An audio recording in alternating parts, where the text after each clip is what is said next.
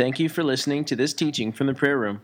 For more teachings, notes, downloads, or to subscribe to our podcast, as well as information about who we are and our upcoming events, visit our website at theprayerroomdfw.com. TPR's Prophetic History, session 10, entitled The Escapade Promise.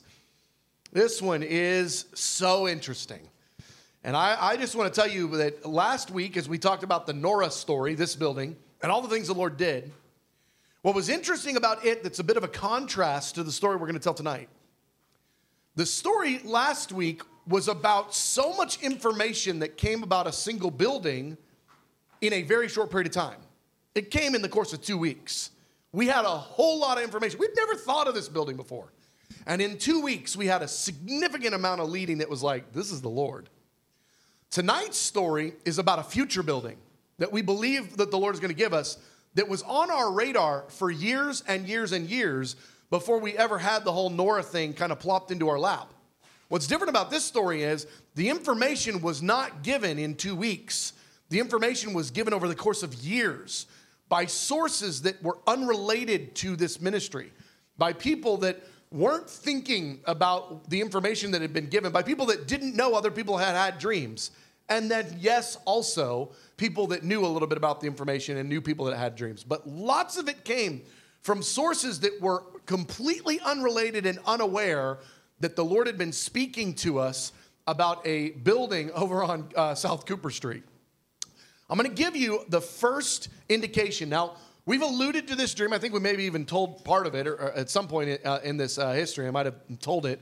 But tonight I'm going to give kind of the, the full version of what we refer to as the journey dream. The reason this one matters, in my opinion, I had this dream in 2012, November 2012, and as soon as I woke up, I had a couple of things that were clear. One, I knew this dream was going to be the most important dream in that season. We have a lot of dreams around here. I just woke up knowing this one's an important one. This one is like a, a the Lord's going to build on this. I just had a sense this one is going to be a really important one. And we had a reference point to a dream in a previous season that had been kind of like it. That when I had that dream, I was like, I know this is going to be an important one. And then sure enough, it, it was. So I don't wake up from dreams often. I mean, I had one last night. And I don't wake up from dreams often and go, this is a really, really important one. And again, the one I had last night, I'm thankful for, but it, it didn't have that level of impact on it. Okay? Second thing, it was clear in this dream, as soon as I woke up, this dream is defining signs from the Lord that are going to happen in sequential order. And when they happen, it's to give us faith for the next one. And when that happens, it's to give us faith for the next one. When that happens, it's to give us faith for the next one. It was really clear. I woke up with clear understanding of what was going to happen. What the Lord was really doing in this dream, and I had a pretty fair sense of it even when I had it, the Lord was giving us marching orders for the next long time. I didn't know. When I had the dream, I'm like, is this months? Is this years? Is this decades? I don't know. Well, we, I had this dream in 2012. Here we are in 2020. And of the four primary things that the Lord said, this is going to happen, this is going to happen, two have happened and two have not yet happened.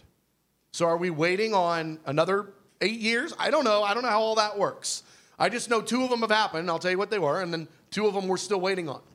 And really, it's only one that we're waiting on that's the final sign of completion that the final thing will happen, and that is we're going to get that building on Cooper Street. So I'm going to unpack all this. I just wanted to give you a little bit of, I wanted to tell you what we're getting into before we get into it so that you know what you're getting into, okay? So I'm going to tell you the dream and then I'll break uh, down the components here. Uh, again, this was um, November 5th, 2012. In the dream, I was on an enormous yacht owned by a mysterious billionaire who had invited me onto the yacht for a specific purpose. At first, I'm in a meeting with one of this billionaire's higher ups. That's how I just described it, one of the higher ups and they were assigning me a new personal assistant. And then I began walking down the hallway, and I hear my name being discussed, kind of behind closed doors or whatever, or the door was open, but two guys were in this other room. I heard my name being discussed, and decisions were being made about me by two of these higher ups. Now, when I'm using that term, I mean like uh, the, the, the men of rank for this billionaire. The guy that's, this guy's got some managers that are helping run his boat, and they're actually angels. Anyway, I hear two of them discussing me, and I hear one of them say, I'm going to give him, talking about me, at least $10,000. Now, I've told this dream publicly a number of times, and I've never shared that detail. I've always said the Lord was going to do something specific for me. And the reason I never shared the detail was because I didn't want anybody to manipulate it. I didn't want anybody to, I mean, not that everybody has $10,000 to give away, but I didn't want anybody that it wasn't the Lord, like really moving on them, to give me the $10,000. So I never shared that detail. I always just said, the, this angel was talking about me and said he was going to do something specific for me, and I never gave any of the details. And the reason I'm giving you the details now is because it happened. All right. I then asked uh, this uh, one of these guys. Again, I'm, I know they're angels. I asked one of them if they knew when our journey was going to get underway. That's kind of the key language. When is the journey going to begin? After I'm given the $10,000, I go, when is the journey going to begin? And they assured me that, it, that we would be leaving pretty soon. I walked down the corridor and up into the next floor of the ship, which opened into a large room that was very well done. And after being in that room for a moment, the billionaire appeared up on the balcony of the floor above me. And he began to activate something, and the panels of the roof began to retract, and it opened up into a far larger theater room that could probably hold about 1,500 people or more. At the same time that the roof of this larger room was opening, uh, at the same time that this room was opening, uh, this, the roof was opening to this larger room, the room, the roof above it was opening to the sky at the same time. And it was at this point that I was able to get a scope of just how massive this ship was. It was enormous, of unbelievable size, and it was magnificent. But it only had a handful of people on board. It seemed like just the billionaire and a handful of his higher ups. At this point, Luke Cooper was with me on the dock next to this enormous yacht. It's now Luke Cooper and I on the dock. And we were about to set sail, and we were talking about how this journey was about to begin, that it would be longer than we had thought, that it would change everything for us. We knew that we were saying yes, but there was a tone of intimidation because of how big, impacting, crazy, life changing, and unexpected this journey was about to be. So let me break this down for you. Again, this journey, I woke up from it and I knew this is going to be a plumb line dream. And what I mean, when I say that, what I mean is I was anticipating this was the beginning of a conversation. And if the conversation didn't continue, we weren't going to know what in the world to do with that dream. We were expecting the Holy Spirit to give us more prophetic information to interpret this dream, and He started to very quickly. So let me just go into now the, the natural components of this dream. In the dream, an angel is assigning me what I understood to be this incredible personal assistant. Now, you might go, why is that a sign? Because the, the poor 11 people that I had had be my assistant before that, life had just transitioned. This one moved. This one had, you know, uh, something happened in their family. This one, they just said, listen, I love you, Brad, but I can't keep doing this. This one said this, this one. I had had like 10 or 11 personal assistants up to this point. I felt like a lost cause.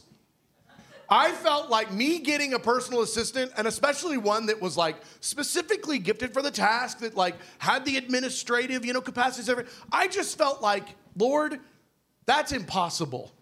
I felt like it was like the biggest miracle for me, and I tried everything. And at that point, I had now had nobody as my personal assistant for some maybe a year, and it was very frustrating. I wasn't mad at anybody that I tried or whatever. I just I was frustrated because I can't get anything done unless somebody helps me. I'm like a five year old, I need help. Okay? And so I'm like, Lord! And I, in this dream, it's God telling me, I got you. And not only that, I am going to assign this personal assistant, and they are going to be phenomenal. You're going to see how equipped they are to do this specific task for you. I wake up from the dream and I'm like, well, that's a that's a faith builder. I'm not real sure. I mean, I know I'm supposed to believe that, but that's like impossible. Okay, because we've tried everything. Well, some time goes by, and I'm actually telling the dream in a senior staff meeting. I'm telling the, the, our team, and And so it's fresh on my mind. And I walk out of that meeting, go to the restroom, and on the way to the restroom, this was at Pioneer Parkway, there's Becky Longoria in the, uh, uh, the front area, in the lobby area. And I just, I look at Becky and I didn't know her that well at that point. And I just, I adore her. That's an amazing woman. I didn't know her that well at that point. I just said, hey, Becky, uh, you've been coming around a little bit. I go, are you, uh, I'm just throwing this out there. Are you administrative at all? She says, well, I used to run a medieval times. Does that count? yes, friend, that counts. I said, you don't happen to be like bored and take like no money hardly at all to be my personal assistant, would you? And she's like, I think I might. Well, she turned out to be the most incredible godsend that really helped get me organized, helped get me, you know, straight in my head, really helped launch me into a next season of ministry. And it happened that effortlessly. It was it was bizarre. I'm telling the dream, I walk out of the room and there's the person. And it was like effortless. And it was unbelievable. And she started a week or two later, and it was amazing. And it was amazing. She was my assistant for a number of years. It was amazing. It was amazing. Now, when that happened, I just want to tell you that in my heart was harder than the $10,000. So I had full faith for the $10,000. Little did I know that I would have a, an emergency appendectomy that would put me in the hospital and almost kill me. That then I would wind up in debt, $10,000, that I would actually need $10,000 in order to get out of debt. The Lord didn't tell me that part when I had this dream. So the $10,000 didn't wind up going into my vacation fund, it wound up going into my get out of debt fund, okay? Well, for years, for a number of years, that was 2013 when I, uh, that occurred with uh, Becky. Just a, it was a couple months after, it was uh, in January, so two months after I had the, the dream. Well, now it's uh, 2017, the last time I'm telling this story in this context. And I'm telling our prophetic history. And while I'm leading up to telling the story, I almost shared the details like, no, no, hold back the detail. I really felt like the Lord was about to do it. I shared this story in 2017 when I was going to tell, you know, doing the prophetic history, and I felt like, I, Lord, I think you're going to do the $10,000 thing. And again, I didn't share this information publicly because I wanted it to be God. So I didn't, you know, I didn't share it. It happened three days after I told the story. So last time I'm sharing the prophetic history, three days later, someone gave me $10,000, and that debt that I'd been carrying since 2013, so four years, got wiped out in a moment. It was unbelievable. And I knew this is the second sign, which then gives me faith for the third sign. Well, the third sign, I don't know if you were paying attention, it had been a little bit difficult to keep track of all those details in that dream, was I went down the corridor and I came up into a larger facility, into a larger room. Now, it wasn't the really big room that was next. That's the escapade. It was a larger facility that I don't, in the dream, I don't know, maybe it could hold three or 500 people, something like that. It was a larger facility, and I knew it was the prayer room's new facility that we had. I, I, like, I understood that that's what the Lord was communicating. And here's what I want to say with all this these first three signs the personal assistant, simple enough in the natural order. $10,000, it's a little tougher to get a human being to give you $10,000 without you telling them you need $10,000. Not 11, not 10.5, $10,000, because that's what the dream was. That's a little bit tougher, okay? But all of that was to build up to believe for another building that's going to be bigger than this one. I believe we have a stagger step. Before we wind up at the escapade, I believe strongly from this dream, we're going to be in another location that's going to be a little larger. That in the dream was defined or described as very well done. And I just think that phrase is important. I think when we wind up in whatever that's going to be, we're going to look around and go, this is very well done. I believe that with all my heart. Also, I did nothing virtually to get that personal assistant. I did nothing to get that $10,000.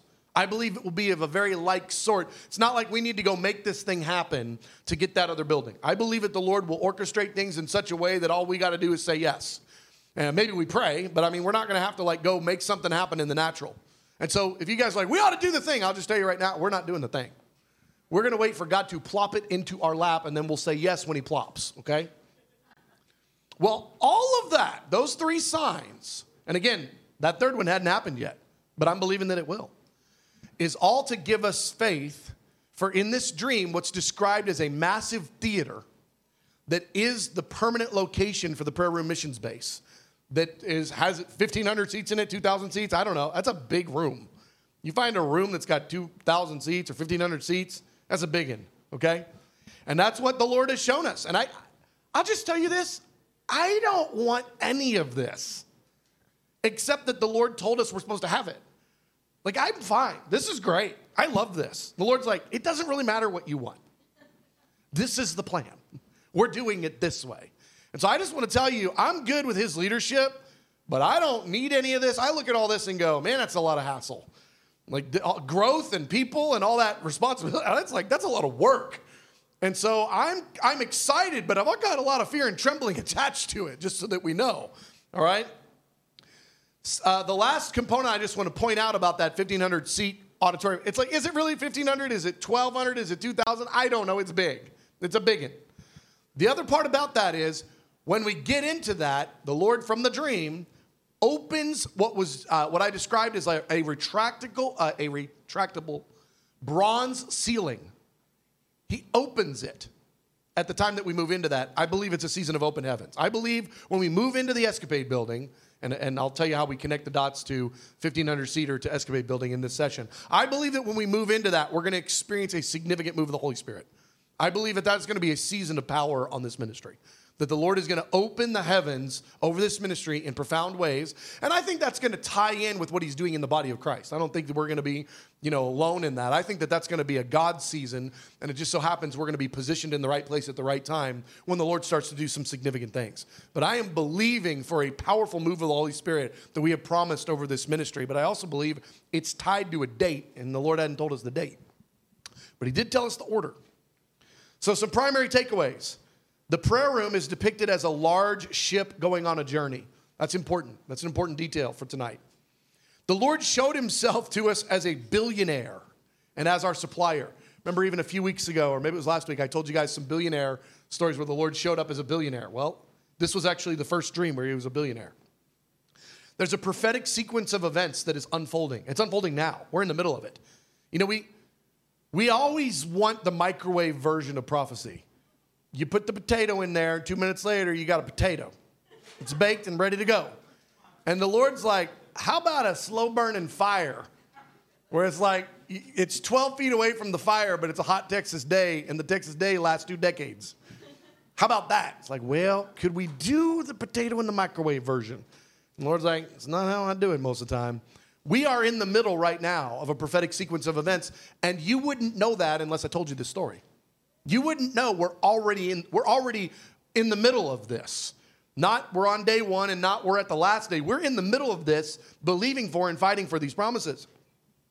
There's a large facility in our future that could hold 1500 people, I guess. I don't know, some number. But we have a stagger step between where we are now and that moment.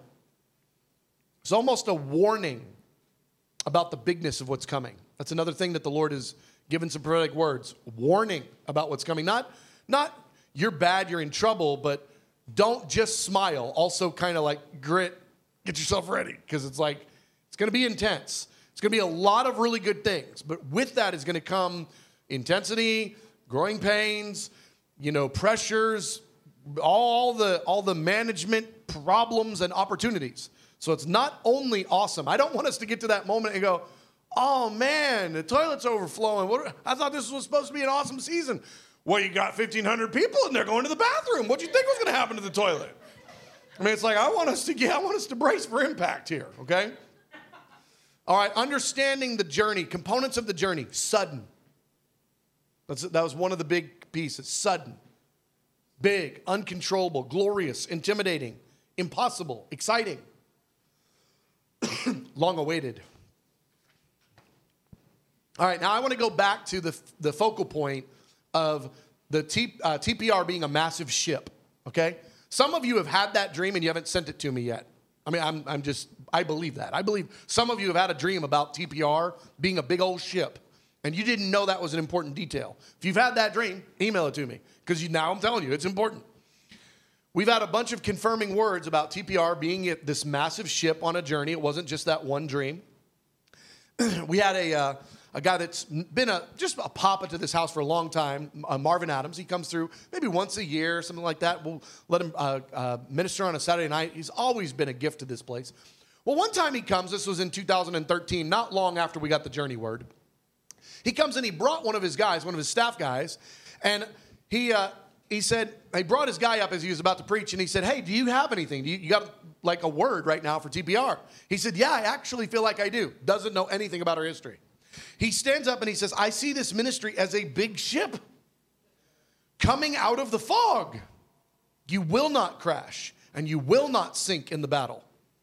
You have been established, God has done it, and it will stand. Now, what we didn't realize was you will not crash, you will not sink in the battle was a duck warning. You, you think, yeah, we won't sink in the battle. It means you got to have a battle. Because he, yeah, well, boy, howdy, did we have a battle. We didn't sink, but boy, did we plug the holes with bubble gum and duct tape.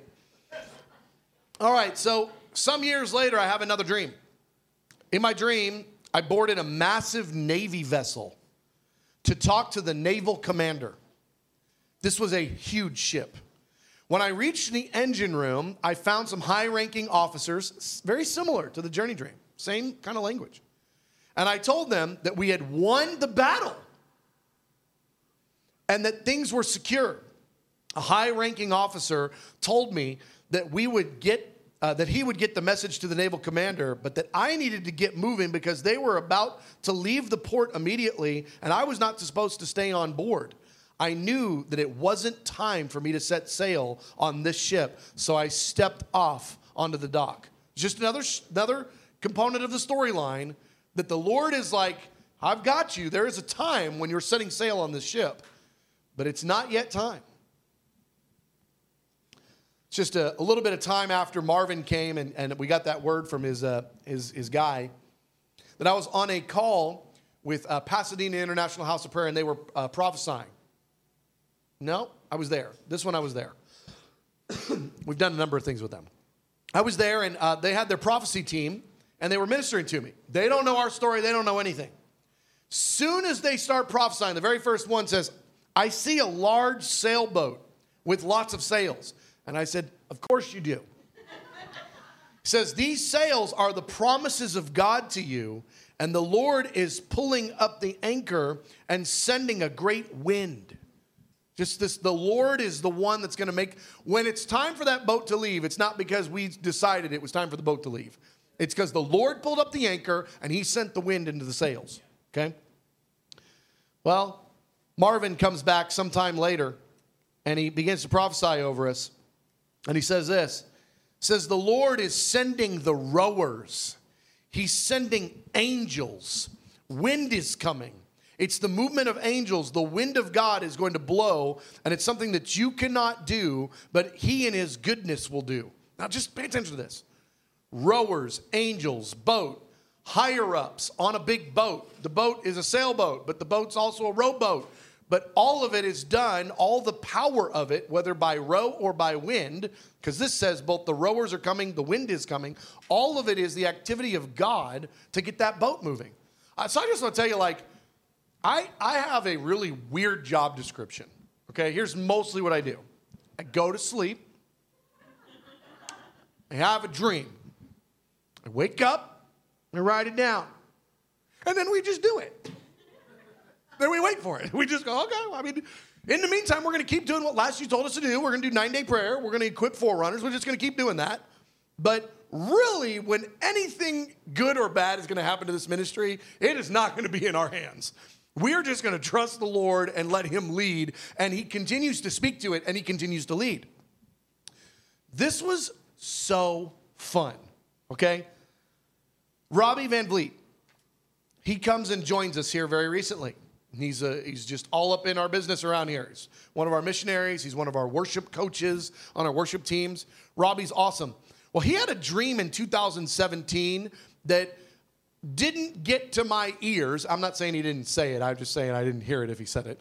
Uh, that happens sometimes. Sometimes the Lord closes my ears and my eyes because it's just not time, you know? And so he might have told me, I don't know. But as far as my recollection of when he told me, He told me a couple of weeks ago, or probably two months ago now. And he tells me this dream, and I just like, my jaw's just down. I'm like, why did you wait till now? He goes, oh, I didn't really know, you know, it's that big a deal. I was like, this is exactly what, this is a big deal. He says this to me. This, he had this dream in 2017. This is a good while before he moves here. He moved here some months ago, short number of months ago. In uh, March, April, April of uh, 2017, he had this dream. In my dream, I was walking down a series of docks in this massive port looking for a boat to take me. I'm not sure where I was trying to go, but I know I was looking for a boat. It was full of beautiful yachts, same exact word, yacht, and expensive speedboats. Basically, every kind of boat you can imagine. I was wandering through the port and I heard Jesus tell me, not this one. At every boat I stopped at. So just imagine, not this one, not this one, not this one. Then, as I was coming down one dock, I came across this old sailboat. This boat was just as nice as the other boats, but the main difference was it had no engine or any way for it to get going apart from the wind in its sails. And it was a super still day, not even the slightest breeze. But inside the boat were all the TPR people Brad and Kathleen and Luke and Lisa, to name a few that I immediately recognized. And as I walked by, Brad said to me, Come with us. As soon as he spoke, Jesus said, Get in the boat. So I climbed in and I took a seat. And after getting settled, I asked, When are we sailing? It's the same, it's the same question I asked. I mean, more or less. Then Jesus said, There's still some empty seats in the boat, and I won't leave without the others. We're, we're waiting for people to get here. Get here, people, if you can hear me. If you hear this message, get here quick. He said, There's empty seats on the boat. And Jesus said, Not without that seat. No, I, there's a butt supposed to be in that seat. And we are not leaving until that took is, is in that seat right there. And Robbie recognized I was one of the butts they were waiting on. I was like, this is awesome. But he had no idea of our journey dream. He had no idea of the language. It's the same exact language. The Lord gave him the same dream and wrote him into the story. He didn't write him into the story only, he wrote everybody into the story. Those that are coming, there were seats waiting for you. Initial stirrings about the escapade. Everything up to this point has been journey, journey, big boat, going on a journey, but there's not been one mention thus far of the escapade building. There's a building that says Escapade 2001 that's located on South Cooper Street. It's an old nightclub. It's been abandoned for at least 20 years, maybe 25, okay? Probably 25. And because I've seen it for 20 years, and it was abandoned when I got here to Arlington. It's really interesting that there is a very large building on Cooper Street, prime real estate in Arlington, that has remained vacant for 20 something years. That's bizarre. Okay, bizarre. All right. Well, my first thought of the Escapade building, because I'd never thought of that. I, I, I, I there's just a hundred reasons why I would not think about that building. Okay. But one day, early in 2012, our landlord at the uh, Pioneer Parkway location started making some weird threats. Hey, I'm thinking about selling the building, so I'm not going to renew any leases. Now, it turns out a year later he was willing to renew leases when our lease was up. But at this moment, he said, Hey, I'm thinking about selling the building. So I'm not going to take any more leases. So you guys all kind of need to be thinking about what you're going to do at the end of your lease because I'm probably not going to renew the lease. That was the first reason I ever even had to think about moving out of that space. And I'm driving around Arlington, and all of a sudden, one day, and I, I mean, I was looking at any place that I could. I wasn't investigating heavily. I'm just kind of trying to keep my, my spiritual sail up as I'm driving around. Lord, is there anything I should be thinking about? One day I'm driving down Cooper Street, and I see that building. And I think, that building has been abandoned forever. And as soon as I pray that, I just feel the Lord on it. I don't know how else to describe it. I just felt like we're supposed to get that building, which is a really weird thing to think. But I just thought it. And I was like, I think we're supposed to get that building. And I came back and I told our team, I just said, uh, guys, I don't know. I just think we're supposed to get that building. Well, it was just a week or two later that we had our first National Missions Based Co op Summit. And if you don't know what that is, it's some leaders across the nation that we've become very close with. But this was the first meeting. And we're all meeting each other for the first time. And in that conversation, we're talking about our stories and what we're doing. And, and I said, Yeah, I feel like we're going to be moving. There's this space over on Cooper Street. I just kind of have a sense that maybe we're supposed to get it. I don't know. I'm kind of looking for the Lord to give me more information. And they all say, You know what? We're in similar situations. We need new buildings as well. Well, in the coming months, they all got new buildings except me. And they're kind of like, So when's yours? And I was like, Oh, looks like the Lord pushed the pause button on us. I'm glad all y'all got play. That little triangle is delightful. You know, man, that is a better button. And uh, but I just felt like the Lord's got purpose in this. I just don't know what it is yet. Well, while I'm kind of processing some of that, and I'm trying to, you know, just figure out, Lord, what are you doing about that? We were having a guest speaker come into town named Joel Jelski. Joel Jelski is a Messianic Jew uh, from Israel has been a part of a, a, number of houses of prayer over there over the years. And this was our first time to meet, and I'm taking him out to lunch. So he's come to the Pioneer Parkway location. And again, I'm in the mode of, I think we're supposed to get that escapade building. But I'm not telling anyone that except our leadership team. And this guy is definitely not our leadership team. I'm shaking his hand for the first time. Hi, my name is, kind of thing. We go out to lunch. We go to Chili's on Cooper Street. We're talking about life and everything. And I'm really just trying to figure out hey, we want to have this guy come and guest speak. I'd like to know that he's like on the level. Great dude, by the way. so I'm talking to him about him.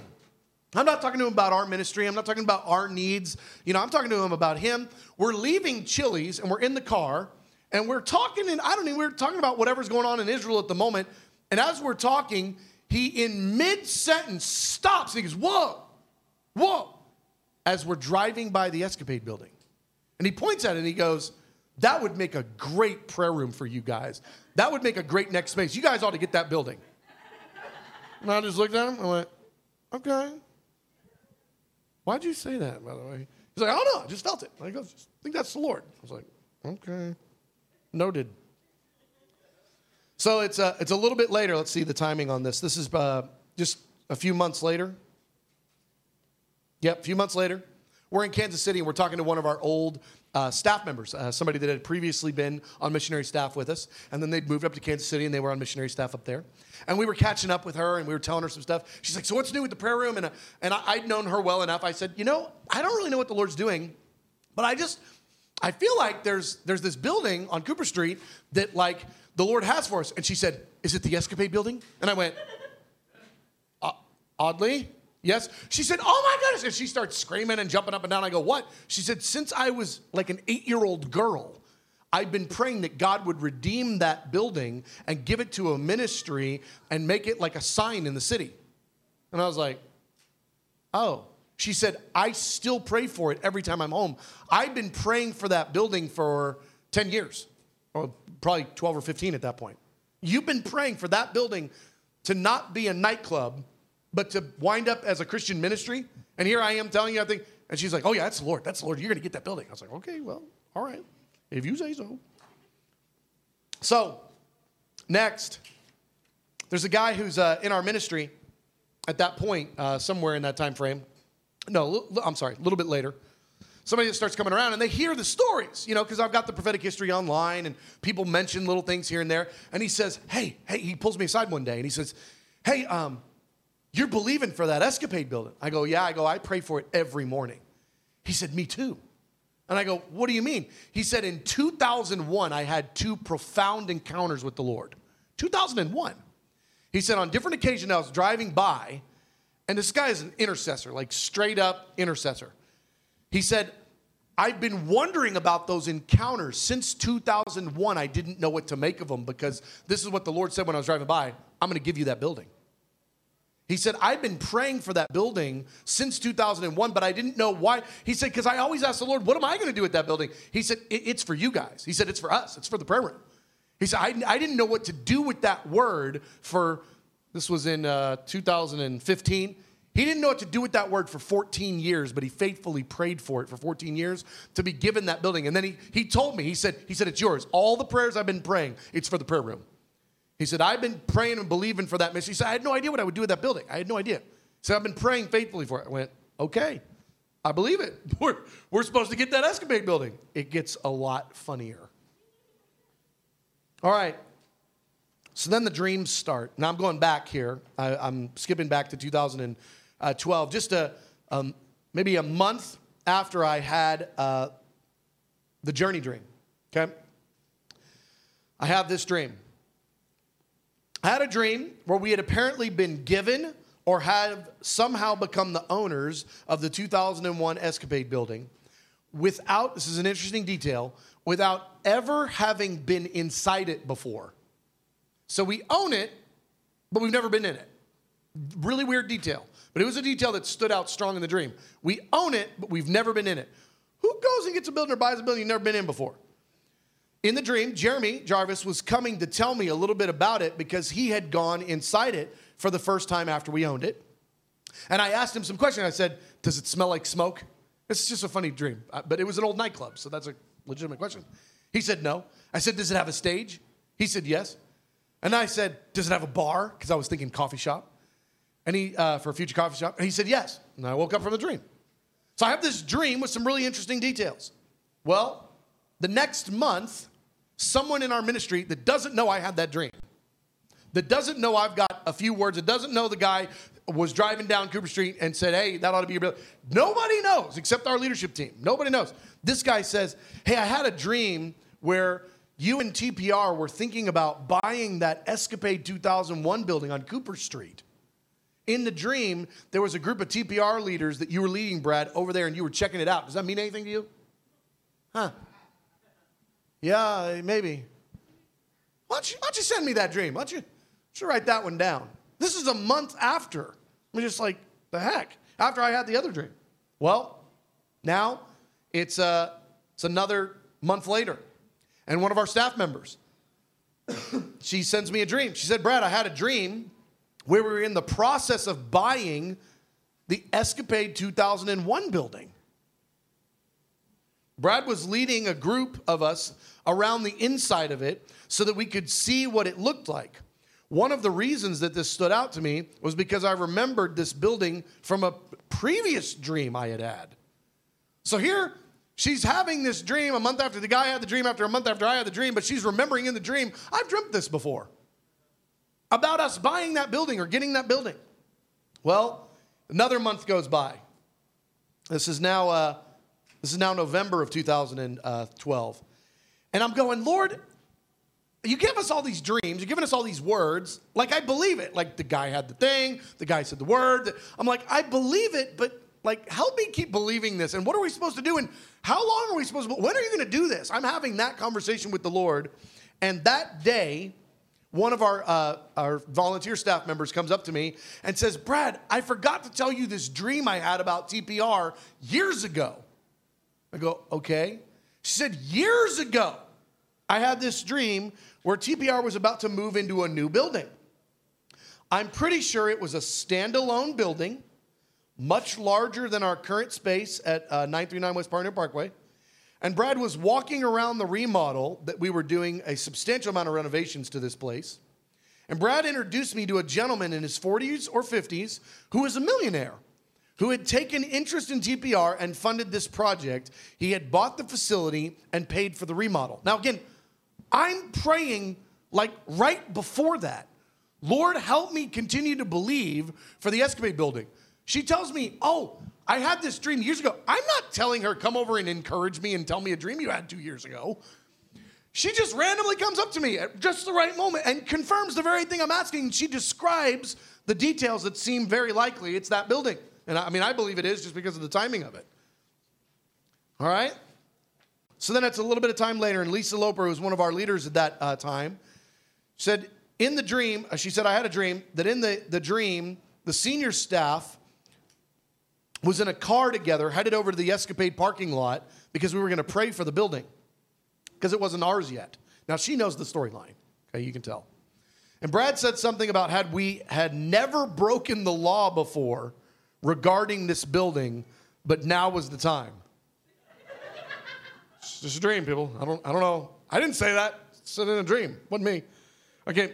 As we were driving up to it, we realized there was a business operating in it. It was a huge warehouse where people's household items were stored uh, uh, because their homes had been damaged in a fire or disaster. She began walking through the huge warehouse, room by room, imagining how we would use it, knowing this is our space. So she's in a dream. It's been finished out by somebody else. And she's walking around going, oh, we'll use that as a multi-purpose room. We'll use that as a debrief room. We'll use that as that, okay? That's how, what she's doing, one room at a time. And she comes to the back of the building that she said she just knew would be our prayer room. Well, now here's a fun little in the natural scenario.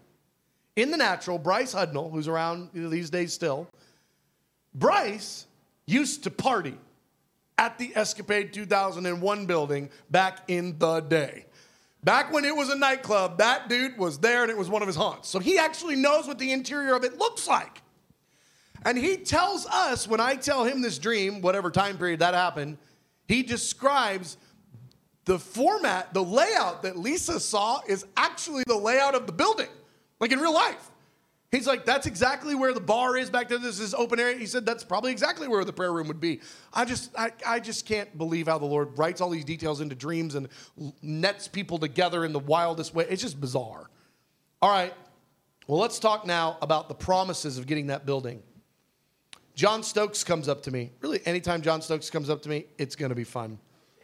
He comes up to me and he says, uh, he hears about these stories. We've been sharing the stories. And he goes, Oh, I probably should have told you that dream I had two weeks after I got saved. And I was like, Let's just always go with default yes. Tell me whatever dream you had two weeks after you got saved. He goes, Now, this is, he tells me this dream in 2003. No, he tells me this dream, I don't know when, a long, long, long, long, long time after the dream actually happened. Okay? In the dream, I pulled up into the new parking lot. Now, he doesn't I'm telling you, this dude gets saved. He doesn't know a thing about the ministry. And two weeks after he gets saved, he has this dream. Pay attention to the details.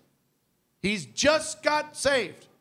We don't know about the escapade building for years later. And he has this dream. In the dream, I pulled up to the lot of the Escapade 2001 building at 2 a.m. in the morning, and the parking lot was full of cars. I thought I was showing up in a nightclub, so I was nervous because I had just given my life to Jesus and changed my lifestyle. So I'm like, why am I at this nightclub at 2 a.m.? I, I don't like nightclubs anymore. I'm a saved person. But when I went inside, it wasn't a club, it was the prayer room. And the place was packed with people worshiping, 2 a.m. And I just started, I had just started coming around TPR, and I didn't understand why we would be over at that club or how that made any sense. So I just assumed this dream meant something else. Like I used to go to clubs, but now I go to the prayer room. That's how John processed that dream. All right? He had another dream. The prayer room, uh, oh, this was, let's see, this was well over a year before we ever had our first in, uh, inclination that the Escapade building was ours. So it's not another dream. That's just me making some notes. So John had this dream first. John actually was the one to hear about the Escapade building before any of us, but he puts the details together in retrospect, you know, years later. Uh, years later. He, it's bizarre.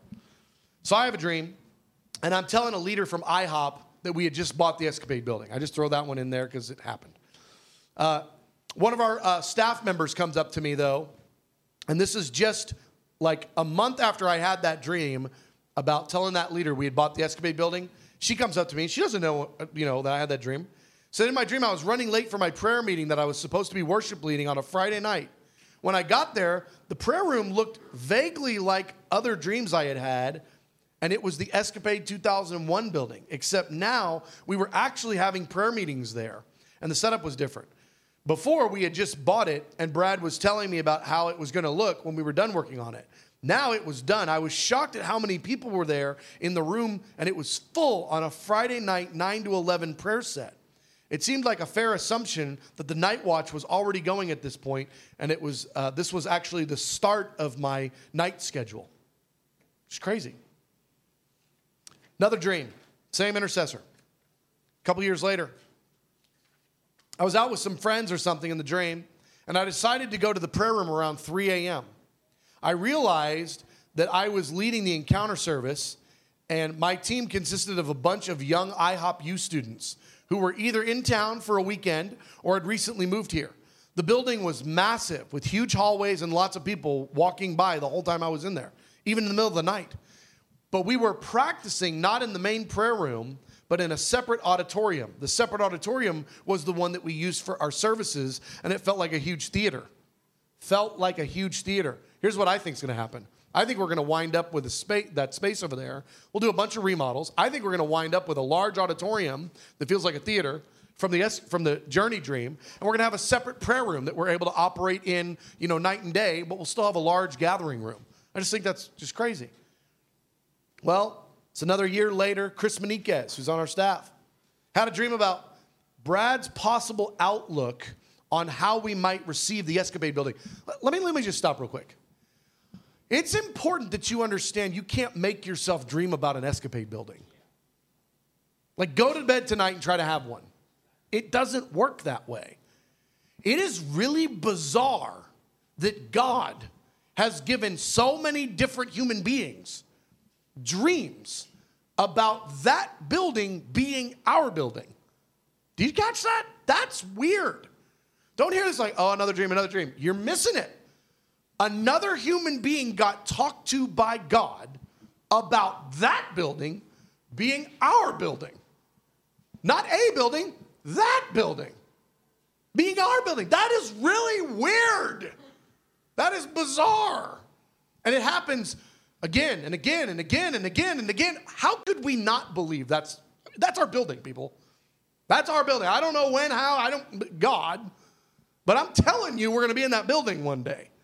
And I'm not telling you 15 people are. And really they're not, it's God. Like this, this is nuts. So Chris Maniquez, he has his dream about me talking to, I guess, our staff, saying, hey, I think we might get it this way, or might we, might we get it this way, the Escapade building. In this dream, Brett had a map that showed us some of the property that we already owned, and he predicted that we would get some supplies south of us, and then we would bring them back to the Nora location. But we would have some, uh, we would have so much supply that the door would be open for us to get the escapade building. He said, We have to get it. This is about America. So, this is me in the dream prophesying to, I guess, our staff. We have to get this building. It's about America, revival, the purposes of God in our nation, that kind of thing. and in the dream, it was implied that we had to keep asking God for the building, that it wasn't a guarantee. I want to tell you, I pray for that escapade building every morning, and I have since 2012. I pray for that building every morning. God, give us the Escapade 2012 building. I, uh, I, I pray for it because I believe we have to lean into that promise to see it. But we, what can you do in the natural? You just pray. well, let's go into some details related to going back to that getting the building, but having never been inside it thing. You remember that one? Tom Ferris, who's on our staff, he, uh, I'm in a prayer meeting in October of 2013, and I'm in this prayer meeting in the weirdest mode in my head. I am praying about the inside of the Escapade building. That's a really weird thing. That's a very specific detail. I'm praying about what the inside of it looks like because I know the Lord has told me in the dream we will not have been inside it. So I'm praying that the Lord would show me details. Uh, that's kind of a weird thing, but that's what I was doing. I was in a prayer meeting praying, Lord, show me what the details look like.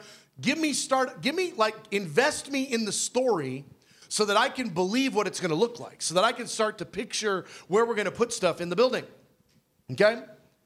I'm trying to imagine what it looks like inside, and right then, while I'm praying that prayer, no one knows I'm thinking this. Tom Ferris walks up to me while I'm in the prayer meeting and he interrupts me right then. He comes up to me and he says, Hey, Brad, I called the owner of the Escapade building. You did what? I'm praying about. I didn't say that, but I'm like, okay. He said, I need to tell you some of the details of how that conversation went. I was like, I will stop everything right now and hear about that conversation. You called the owner? He says, Yeah, yeah, come here. He, uh, the guy said, um, He tried to sell it for 4 million, but no one bought it. So then some years later, he lowered it to 3 million and no one bought it. He said he'd sell it to us for two and a half million. I asked him if I could have a key so I could go inside it, but the guy won't give me a key. He said it's had so much roof damage, the roof is probably about to cave in, so he won't let anyone inside to see it. I am praying right then about a dream I had of us being given the escapade building, having never been inside it. And I'm praying right then, what does the inside of it look like? And while I'm praying that, Tom Ferris comes up to me and says, I need to tell you about a phone call I had yesterday. I called the owner of the building to ask for a key to go look inside it. He won't let me go look inside it. He said the roof's about to collapse. He won't let anybody in there. He's afraid it'll kill him. So if you're gonna buy that building, you're gonna have to buy it sight unseen. Unbelievable. Unbelievable. Whatever, Lord. How, these miracles and your poetry is just bizarre. All right. Well, it's a little bit of time later, maybe that week. I'm driving home from my morning prayer meeting. I, I come to the 5 a.m. every day. I'm driving home, and all of a sudden, or, uh, I'm sorry, this was from the encounter service one night. I'm driving home from the encounter service, and I'm just, all of a sudden, I'm just feeling like the escapade building ceiling really is going to collapse in. I don't know, it's a really weird feeling. I didn't know what to do with it. I was just driving, and all of a sudden, I was like, it was raining really hard that night. And I was like, I think that building, I think the ceiling's gonna collapse. And I'm like, I really feel like, I don't know what to do with that. I, I don't know, is that in the natural, in the spirit? I, can you have it in the spirit? I don't know. I just, I have this sense the building is, the ceiling's gonna collapse. And then I feel like the following. It's important that you track with me on these weird details. I feel like the following. If the ceiling collapses and it no longer has a ceiling, that's going to be a sign to me that we really are going to have an open heavens with that building when we get it because the Lord said when we get it he's going to give us an open heavens. So I'm I'm like, Lord, if that if the roof collapses, I'm in. I mean, I don't want it to collapse, but whatever. I'm like I'm believing that we're to that that's to be a sign that it's an open heavens for us when we get into that building. Tracking with me so far? Okay, it's the next morning. The next morning, I'm preaching at a church in Mansfield. They've asked me to come, I'm guest speaking. I'm preaching. And as soon as I walk in, the worship leader starts singing a prophetic oracle over the room. Now I'm walking in, I'm walking up to the seat. First thing that happens, worship leader starts singing in the spirit, and then she starts to interpret what she just sang in the spirit. So she's singing in tongues and then she interprets it. And the first words of this that she sings are, Here he is among us. I see the heavens open above us. I see the heavens open above us. And I'm thinking on last night, and I'm wondering, like, I wonder if the roof collapsed on that building because I think it's an open heavens. The worship leader stops and says, This is a strategic day in this town. Those are kind of weird things. You're saying, Oh, we lift your name on high. This is a strategic day in this town, the open heavens. I mean, it's like, it was weird. And then she just went back to worship. And I was like, that was just for me. I know it. I mean, I'm like, this is really bizarre because here she is saying it is an open heavens. It is an open heavens. You're right. You're saying that this would be a sign it's an open heavens. It is an open heavens. Now, I don't know. I'm like, I don't know if the roof collapsed or not, just so you know, the, the roof didn't collapse. But I'm like, I don't know if the roof collapsed, but I know the Lord is confirming it's an open heaven. So here's what I do. Right then, in the middle of the worship, before I preach, I send out a text to the senior staff. It just so happens one of our senior staff is in another church service at that moment. They're in another church service, not their normal church. They're in another church service. And that moment, as soon as I send that text, guys, I just had this encounter. I think it's an open heavens over the prayer room, uh, specifically related to when we move into the escapade building. I believe that that's what the Lord is saying. Soon as I text that, I get a text message back from one of the other senior staff members, and they say, I am in another church service right now, and the pastor just said, The heavens are opening over this city. Now is the time the Lord has shifted things. So I'm just, I am believing this, the fact of an open heavens when we wind up in that building because no, the roof didn't collapse, but yes, the Lord did confirm that the relationship to us moving into that building is an open heavens. All right, so you know, time goes on. You get you get discouraged. You're like, Lord, the dream was 2012. My children are growing old. Like, when are I gonna get in this thing? You know, you get you get discouraged because you're you're trying to keep believing for this thing that is totally not happening. But the Lord keeps saying, It's gonna happen. It's gonna happen. I believe you. You're a broken record player. It's gonna happen. when is it gonna happen? So one morning, I am I'm in that mode, and it had been a while. You know, I, I can't shake these dreams, but it had been a while since I'd had uh, another one. And I'm in the prayer meeting and I'm just going, Lord, like, encourage me about this. I need you to help me understand how we can believe clearly that the journey dream is actually referring to the escapade building for sure. The journey dream could be referring to a hundred different buildings, you know, a big building. How do we know it's the escapade building? I need you to connect the dots between all this journey stuff, because you've said journey and you've said there's a, build, a big building in the journey line of thinking. You've also spoken to us a lot about this escapade. I would really love to not be bipolar and not be having to think about both of these things. Help connect the dots. And as soon as I pray that, I feel like I'm supposed to look up the definition of the word escapade. Escapade 2001. Okay. The definition of an escapade is an adventurous, unconventional act or undertaking, a wild or exciting adventure. Got it, Lord. yes, sir. You named the building Journey. You, none of us got it. This whole time, it's been right there on a giant sign on Cooper Street. Every time you drive by, it's Journey Dream, Journey Dream, alert, alert. I'm like, escapade. Dang. Well, it's not long after that, Andy has a dream. And uh, says, in the dream, we were getting ready. And again, I'm still in the mode of like, Lord, back it up, speak to us. I want to know that the escapade building really is the, you know, the, the journey dream. In the dream, we were getting ready for a really big event at TPR. It was a night or a special sem- ceremony. It was like the passing down of responsibilities. And Brad and I were making everything, uh, uh, was making, making sure everything was in order for the special night for our base. One detail that really stood out was that Brad had gotten a new Honda Odyssey. Now, it's all about the prayer room, promotion, growth, big event. In order to have a big event, you better have a building that can hold a big event. But he said it's really weird because the dream was just as much about the fact that you had a Honda Odyssey. As soon as he told me the dream, I was like, I'm supposed to look up the word, aren't I? Look up the word Odyssey. It means a long, wandering, and eventful journey. And the synonyms for Odyssey are adventure, excursion, expedition, ex- exploration, pilgrimage, quest, sojourn, tour, uh, uh, travels, trek, trip, and voyage. It just so happened right after that, I started to look around, and we had, still do probably, more people own a Honda Odyssey in this community than any other car. There are a lot of Honda Odysseys like a lot of them. And one of them just showed up. I mean, there's like, we got Honda Odysseys coming out the wazoo around here. And I mean, yeah, it's a popular van. I get it. But like, I think it's actually part of the storyline that the Lord's wanting us to see.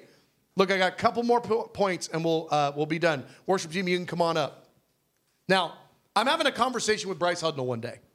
And I'm talking to him about, you know, the Escapade building and all this stuff. I'm texting him back and forth. We are texting specifically about the Escapade building. It's very important that you understand that particular uh, detail. We're texting, and I don't uh, want to rat him out. Maybe it's possible that he parked every time he texted me back and that this was not a traveling text conversation. Who knows? Men and we don't know such things. It could be either way. Uh, I do know, however, while we're texting, he texts, we're talking about the Escapade building. That is the text conversation.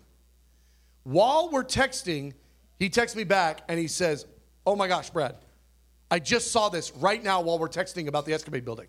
I said, What? He said, I just saw a sign right up the road from the prayer room of this place called Escapades Lounge and Eatery that's opening up in Pantego just down the street from us. So we're talking about an escapade, and an escapade's moving to Pantego? He said, Yeah. He said, uh, he said, I'm looking at it right now. He said, I'm shocked. He said, I, I pull over and I'm looking at it because we're texting about the escapade, and here's an escapade coming to Pantego. It's like, but we're supposed to move out of Pantego to an escapade. And it's like, dude, that is really weird. That is super bizarre. Well, here's my favorite one, and we'll end with this. This is Bryce again. He says, uh, and just as a little point of reference, as best as I know, those that are connected to the prayer room and like part of this community, Bryce is the only guy that I know or girl who used to party at that escapade building. Okay? He's the only one. Now, maybe there have been others that just don't want to come clean. I don't know. But but Bryce, with great humility, is like, yeah, back when I was lost, I totally used to party at that escapade building. Okay? Because it was a nightclub. He tells me the most bizarre thing. He says, uh, I got, uh, my car broke down. This was in 2013 when we're getting all the prophetic words about the Escapade building. So I don't mean last week, I mean right in the heat of everybody's having a dream. Every other week, I'm getting a dream from this person to that person. It's all happening. He comes up to me one day and he's almost like ghost faced. And he's like, Brad, my, uh, my car broke down. So I took it into the shop. I said, okay. He said, I got a loaner from the shop because they were letting me borrow it. It's a, it's a guy who, you know, owns a small car repair place and he's got a loaner and he's letting me borrow the loaner. I said, okay. He said, well, we had it for the better part of a week and you know what a bunch of kids do to a loaner car. I was like, oh man, crayons and boogers and pieces of Kit Kat everywhere. He said, Exactly. He said, So I'm cleaning out the car. I Like, okay. So I'm cleaning every little nook and cranny of this car. And I get to the glove box just to make sure we didn't leave anything in there. He says, Cleaning out the car, and I open the glove box.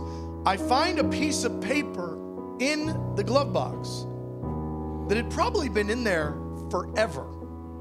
It said, Come for a night you won't forget.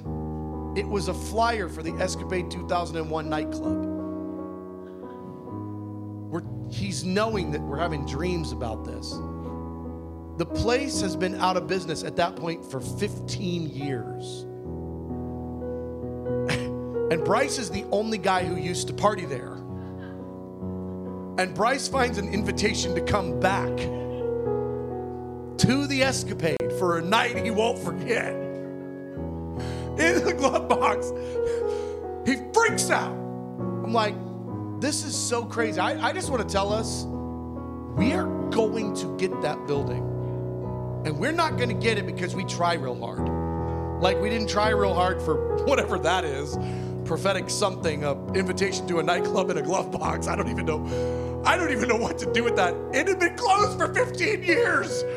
This thing has been sitting in that glove box for 15 years or longer. I'm just telling you this the Lord has a plan.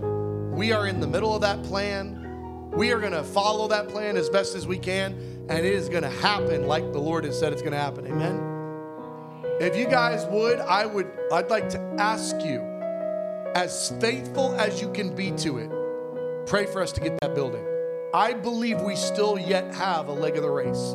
I don't think that's coming in a week or a month or a year. I think we still have a while before we get that, but I also think if we don't pray for it, we might not get it. So we need to lean into that. And we've got these years of sowing. Just think about putting coins in a piggy bank. Okay? Every time you pray, we're laying hold of that thing. So when you drive by it and you see it, reach out your hand or pray for it every morning or whatever you do. This concludes this teaching from the prayer room. For more resources or to schedule another TPR teacher to come speak at your church or event, please see our website at theprayerroomdfw.com. Thank you.